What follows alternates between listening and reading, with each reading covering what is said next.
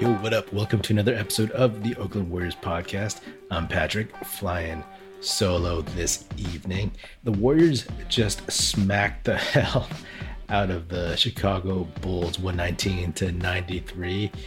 And this is a little hyperbolic, but it's starting to feel like the old days, meaning before Klay tore his ACL, before Kevin Durant tore his Achilles. I know it's been an easy schedule. They've had a ton of home games, but this was a challenge. The Bulls have been playing really, really well this season. They have a very athletic and a veteran core, and the Warriors just smacked them really, really hard. The Bulls, they were pretty good in the first quarter. They scored 29 points. And the Warriors were just throwing the ball around like they usually do, tons of turnovers, but they locked in, they tightened up their defense, they did a lot of things to frustrate the Bulls, and it worked. You know, Steph had an amazing night, 34 minutes, 15 for 24, 9 for 17 from 3, plus 31, 40 points. He also had 5 assists and 4 rebounds. That is MVP level stuff. And this is 12 games into the season, so quick calculation. So we're 15% officially through the Warriors season, and he's easily the leading MVP candidate. He's the best player on the best team, and he's had the biggest, flashiest night so far. And of course, eventually, very soon, he's going to break Ray Allen's all-time regular season three-point record. It was going around Twitter that I guess Steph broke Ray Allen's record for three-pointers in regular season and the playoffs. That's cool and all, but eventually he'll get the regular season one, which has a little bit more meaning. I'll never get tired of watching Steph shoot threes, man. It's amazing. Like the way he triggers other defenses, the way he bends them to his will, double teams, stretching them all the way to almost the logo. It's nuts. You know, and then the fact that he moves so much off ball, right? Like that's something that Damian Lillard doesn't do. When he passes the ball, he doesn't run off screens. No one moves like Steph does. Anyway, the Warriors defense, very, very impressive. They were swarming. They were playing a box and one on Zach LaVine. And I think it's really funny that the Warriors are using box and ones, especially after it got used on them in the 2019 finals and then a bunch last season. People were just using it on Steph because no one else on the Warriors could score. But hey, it worked.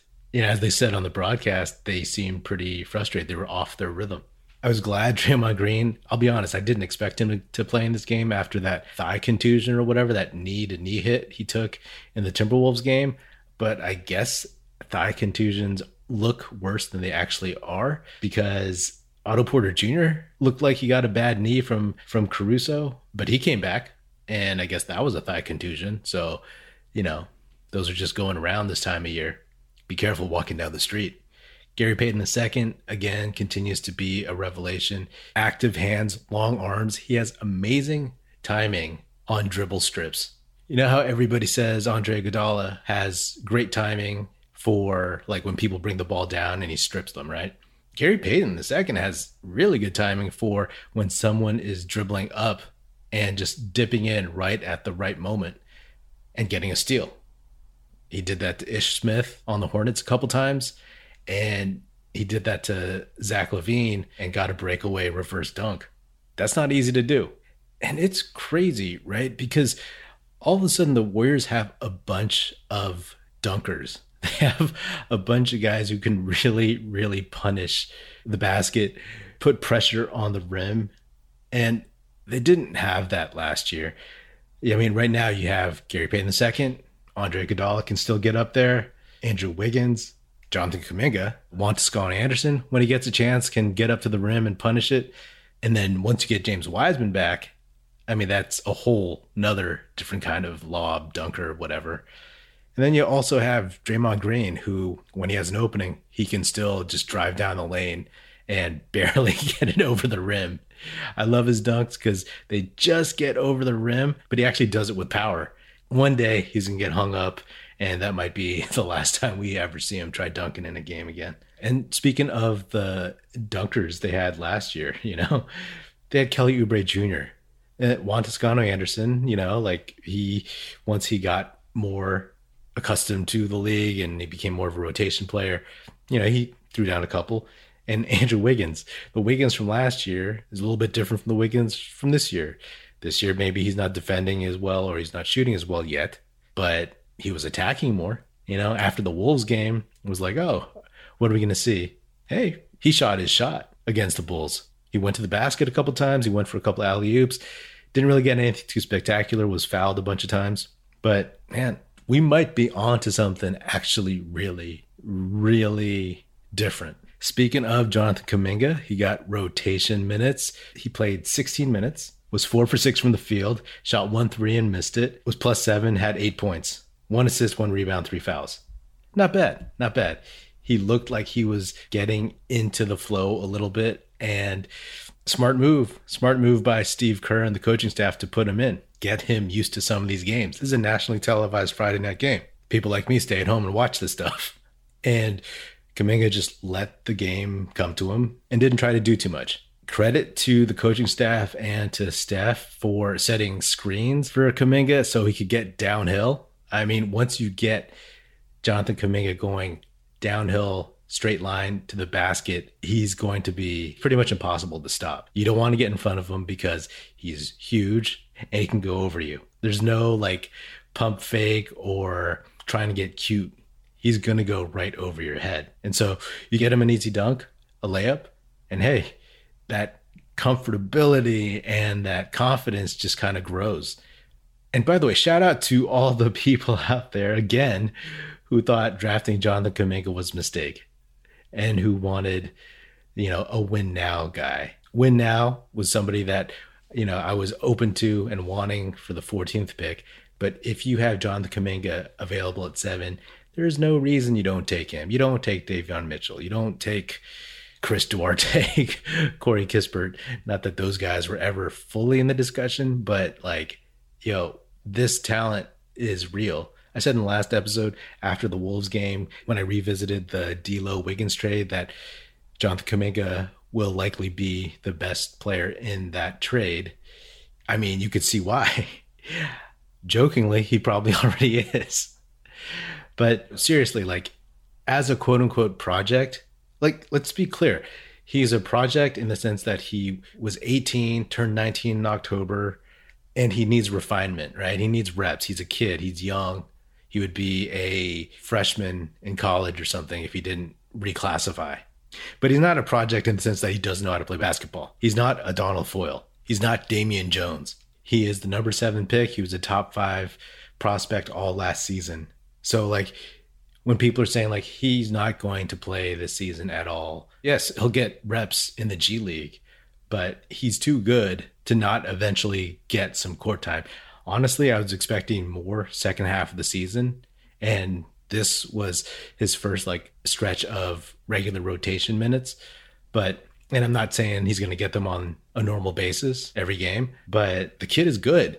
You know, if you didn't watch him in the G League, if you didn't watch any of his old highlights, there's a lot to work with there.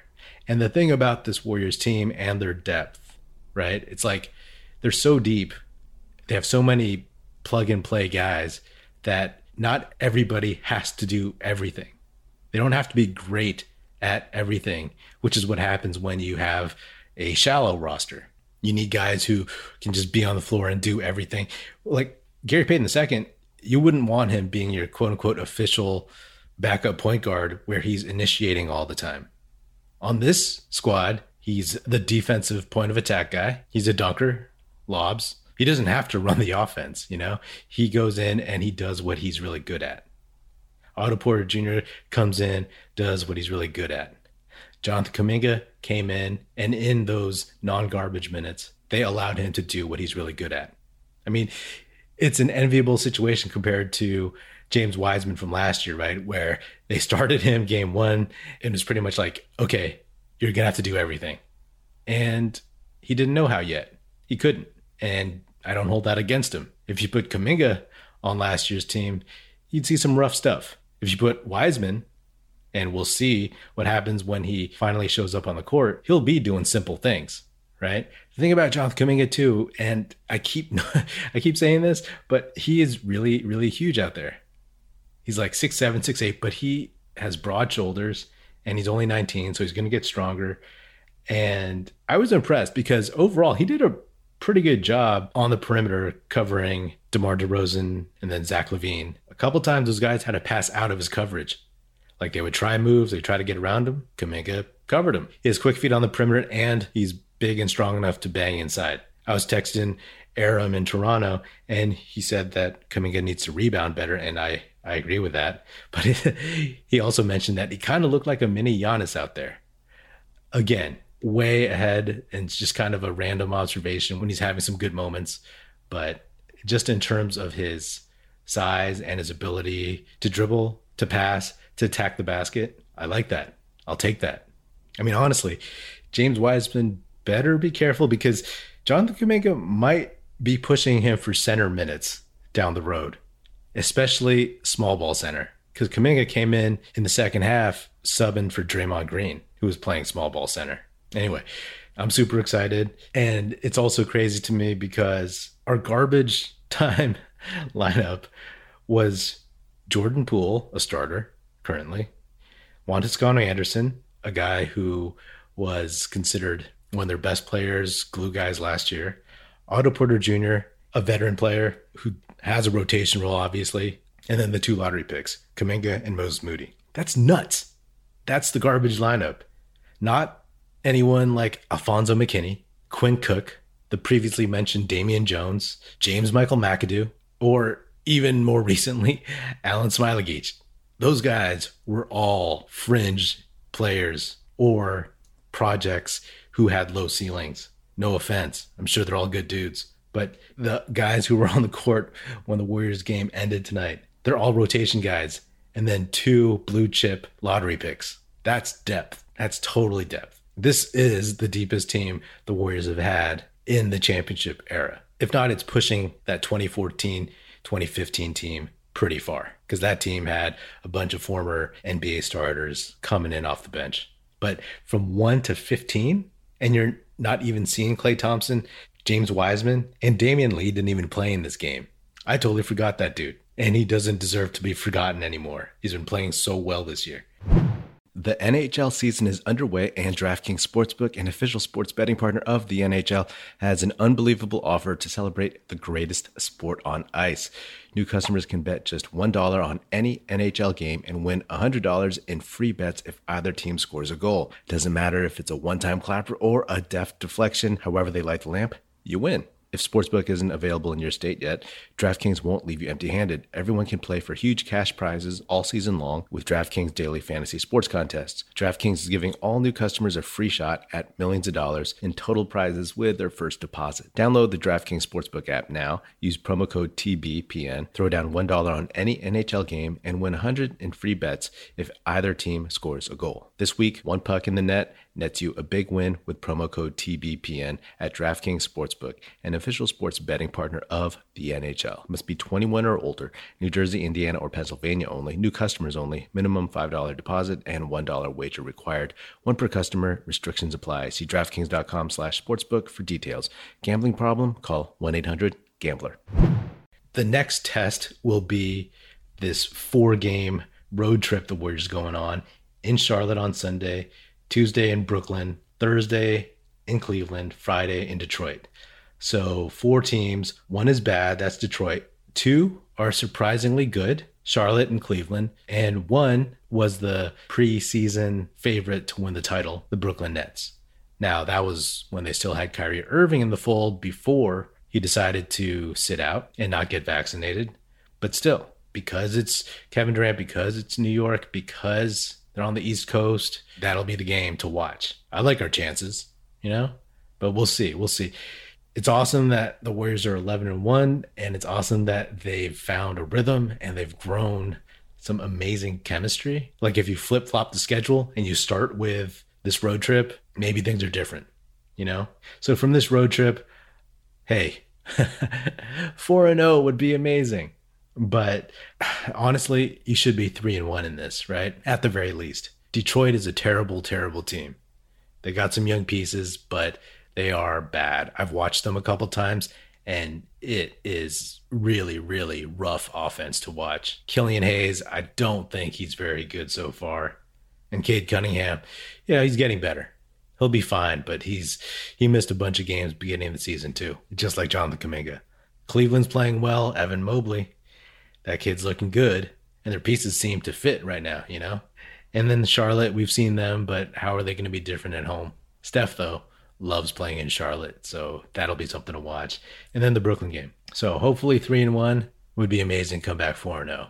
But take it one game at a time, you know, enjoying this ride and enjoying seeing this progression of this Golden State Warriors team that is a league best 11-1. So let's enjoy that, and y'all enjoy the rest of your weekend. This has been another episode of the Oakland Warriors podcast. Be sure to subscribe wherever you get your podcasts. Feel free to hit me up on Twitter at Patrick Epino, E-P-I-N-O, or at Oakland Warriors. Check us out at oaklandwarriors.com, and be sure to tell your fellow Warrior fan friends to tune in and listen. The Oakland Warriors podcast is produced by National Film Society and is a part of the Basketball Podcast Network. And if you're so inclined, please give us a 5-star rating and say nice stuff about us in a review on Apple Podcasts. Oh, and one more thing, just a quick little tidbit. If you didn't know, Oakland Warriors also makes some t-shirts. Go to the website, oaklandwarriors.com, and click on shop and check it out over there. There's a sale, a holiday sale. All the shirts are $19.99. So if you're so inclined, check it out and, you know, buy some stocking stuffers, some early holiday gifts, perhaps. Yeah? Yeah? All right. That's it. Music in this episode provided by Paper Sun. Special thanks to Paul Amardo for production support. See you next time, and go Dubs.